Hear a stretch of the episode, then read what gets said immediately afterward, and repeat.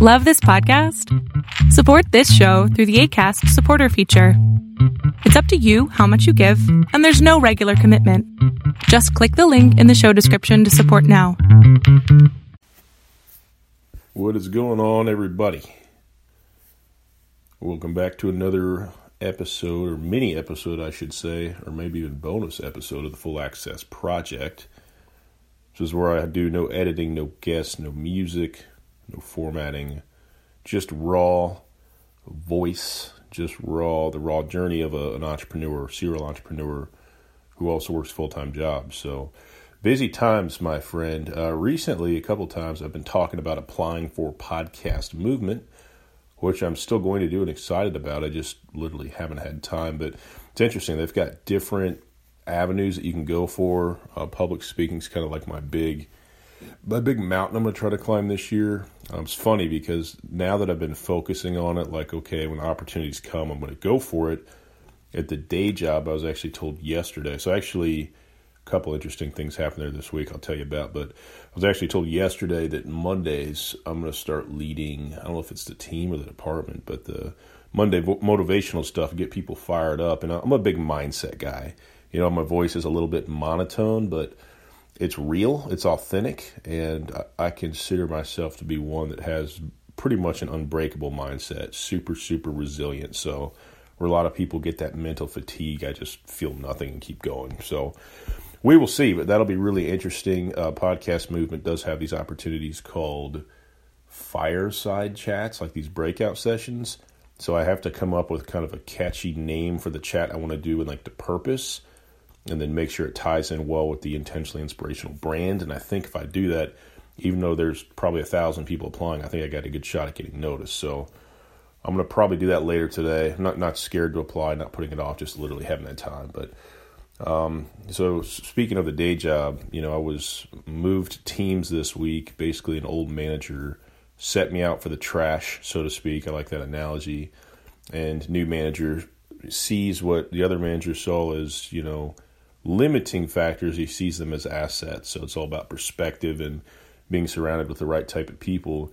But think about this. Think about the last time in life somebody turned their back on you.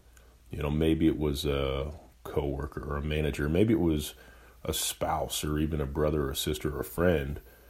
And this is going to happen to everybody at every level at some time, but what matters is how you respond to it.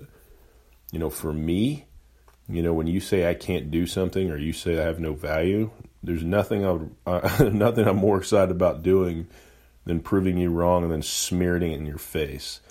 And not in a showboaty way, but just eye contact and a smile after I've I've had success is, is enough. So, you know, Frank Sinatra said it best: "The best revenge is massive success." So, I love that quote. Maybe one of my favorites.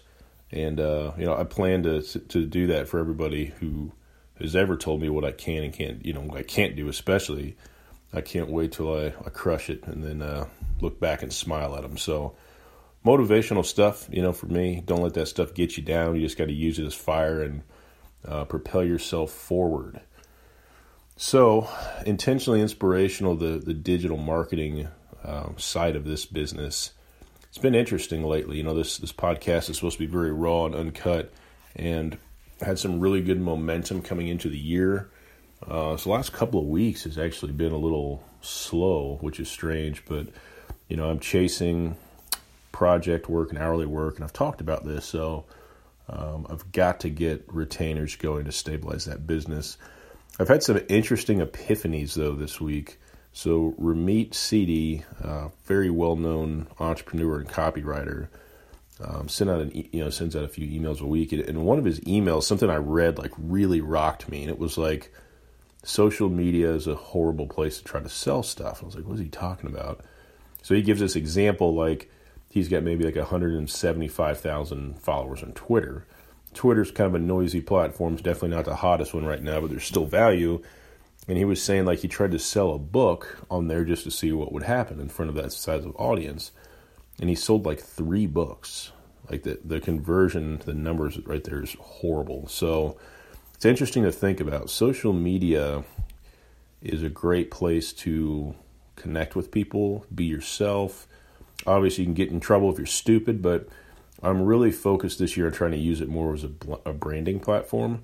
Like, for example, I'm just taking a quote I came up with yesterday. It is, uh, Life is short, be intentional. And I'm boosting that on Facebook. No, no picture, no video, no call to action, just a quote. And it's odd that I'm getting like a really high level of engagement with it. You know, social media is not like a billboard next to the road. You can't just plaster stuff up there and expect people to buy it. It doesn't work that way.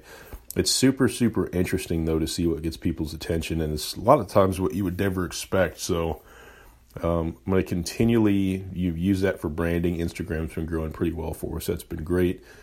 Um, so interesting things to come. But as we move forward, I'm going to predict that Facebook Messenger is going to be a monster in the next couple years. So the chatbot list that some people are ignoring right now um, I'm going to start shifting my focus from my email list to my chatbot list pretty aggressively here, like in the next week. So um, I want to be ahead of that curve. I already can see why it's going to be huge. So that's kind of some of the future there.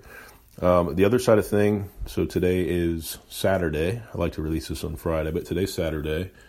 Really tired, late night, watching TV with the wife, which we don't do very often. So um, I am headed over to the the shop to cut out sheets for the other business, the sewing business. And I've actually identified the 100 top rural and community hospitals. And what a lot of big hospitals do is they get in these group purchasing organizations, and there's a bunch of politics to buy, to sell to and that type of thing. Best thing I can do is go as the manufacturer direct to the hospitals. So I'm actually putting together a list of all of the contacts for these 100 hospitals. LinkedIn makes it pretty easy if you know what you're doing.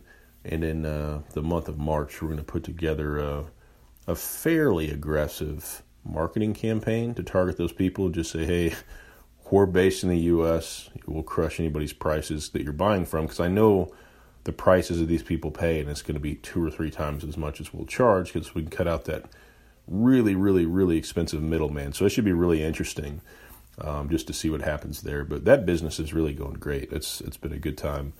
Uh, crazy times though, man. I needed to slow down a little bit. Um, seemed to be working about seven days a week. At least there's good variety though. You know, the digital marketing and motivation stuff's awesome. People respond super well to motivational content. I just don't. I just don't think there's any money in it. It's not a great business model. Some people make money in it, but it's not a. It's not a good one from what I've seen so far. But that's not why I do it. Um, you know, linens, the manufacturing is a different world than the day jobs in the mortgage industry. So at least there's good variety to my time, but it does wear me out. Um, October of this year will be three years on this journey. So you can probably hear my voice. I'm kind of tired now, but um, that's the point. It's raw, it's uncut, it's real. Uh, feeling good about things, just tired.